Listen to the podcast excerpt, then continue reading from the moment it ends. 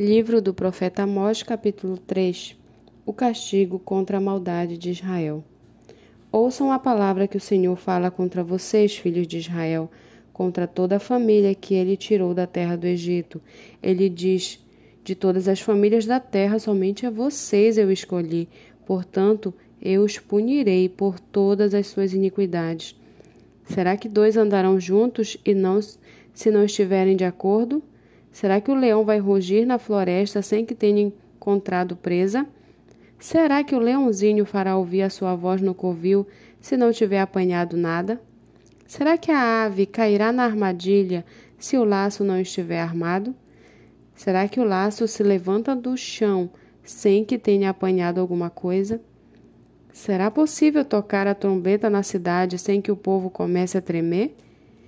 Será que sobrevirá algum mal à cidade sem que o Senhor tenha feito? Certamente o Senhor Deus não fará coisa alguma sem primeiro revelar o seu segredo aos seus servos, os profetas. O leão rugiu. Quem não ficará com medo? O Senhor Deus falou. Quem não profetizará?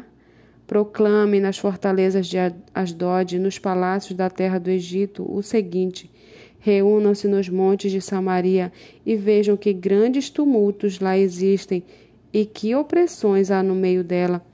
Porque o povo de Samaria não sabe fazer o que é reto, diz o Senhor, e entesoura nos seus palácios a violência e a devastação.